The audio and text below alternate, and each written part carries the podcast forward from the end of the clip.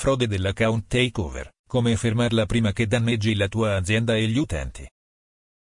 La frode di acquisizione dell'account, ATO, chiamata account takeover fraud, costa alle aziende più di quanto si immagini. In questo articolo prettamente per gli addetti ai lavori, vedremo come evitare che accada. Cos'è un attacco di acquisizione dell'account o account takeover? Una frode di acquisizione dell'account o un attacco ATO account takeover si verifica quando un truffatore accede all'account di qualcun altro. Gli obiettivi sono prosciugarlo di fondi, carpire informazioni personali, aziendali e, o, finanziarie o rivendere semplicemente l'account sulla darknet.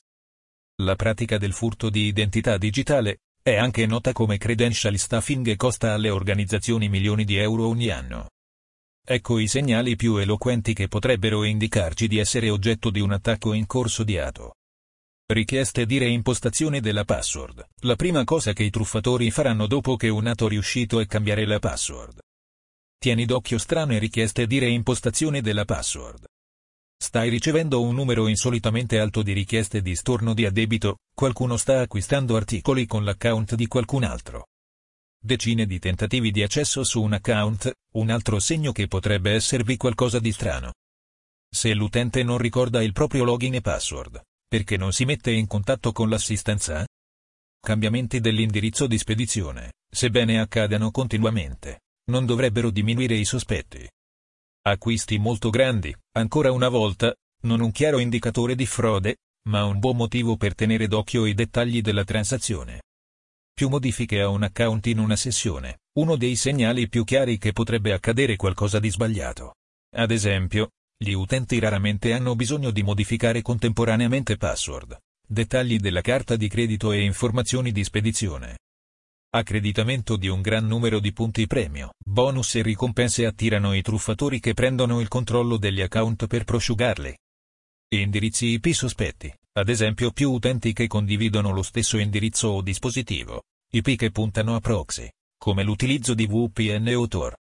Strano comportamento dei dispositivi, osservare la velocità dei tasti, i movimenti del mouse, lo scorrimento e l'orientamento del dispositivo può fare molto per individuare attacchi bot progettati per aggirare le verifiche CAPTCHA.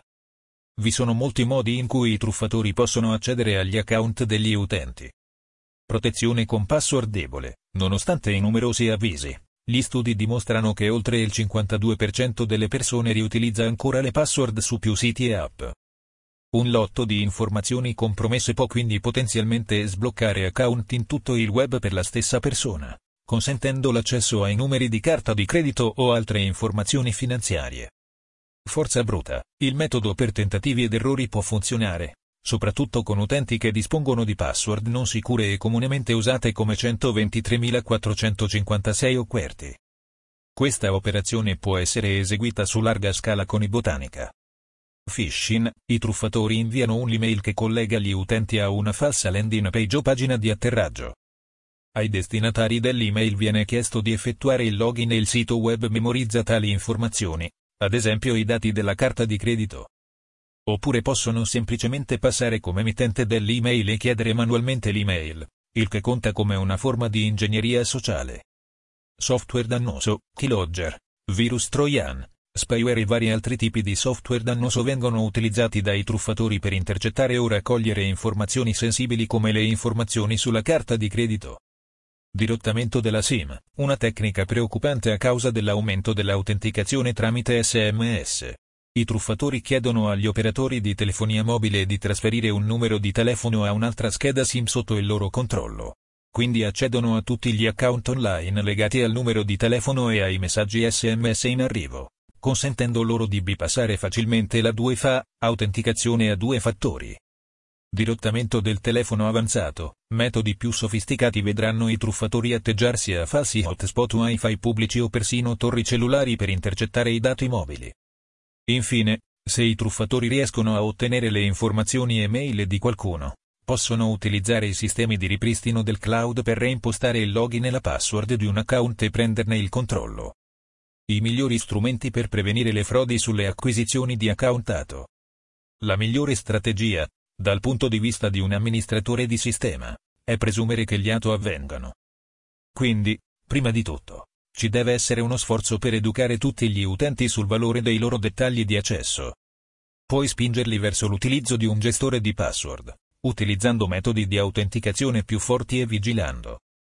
In effetti, puoi persino assicurarti che non utilizzino una password che è già stata trovata in una violazione del database, utilizzando uno strumento come Avibempund. Ne parliamo nell'articolo Alto livello di sicurezza, tutti i test gratuiti che è possibile fare online per controllare la propria sicurezza informatica. Analisi IP. Il modo più semplice ed economico per scoprire un utilizzo sospetto è esaminare gli indirizzi IP. Saprai immediatamente se qualcuno sta usando Tor o una VPN per connettersi al tuo sito o alla tua app web. Sebbene non tutti i metodi di spoofing IP siano un segno di frode, è un buon punto di partenza. Rilevamento delle impronte digitali del dispositivo. Per analisi più sofisticate è utile esaminare la combinazione di software e hardware degli utenti. Ogni combinazione può essere registrata tramite un hash OID univoco, che ti consente di sapere quando qualcuno inizia a utilizzare un nuovo dispositivo o browser web. Possono essere rilevati anche emulatori e macchine virtuali, soluzioni spesso utilizzate per attacchi botato. Regole di velocità. Utilizza algoritmi che esaminano il comportamento dell'utente nel tempo. Ad esempio, troppi tentativi di accesso o di transazioni durante un determinato periodo di tempo possono aumentare i sospetti. Potresti anche esaminare dettagli molto granulari come la quantità di scorrimento o la velocità delle sequenze di tasti per avere una buona idea di chi hai a che fare. Attrito dinamico, un livello di sicurezza invisibile che ti consente di rimuovere i sospetti senza renderlo troppo frustrante per gli utenti legittimi.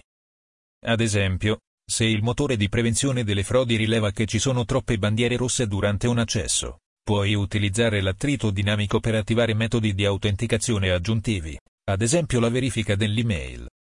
Informatica in azienda diretta dal dottor Emanuel Celano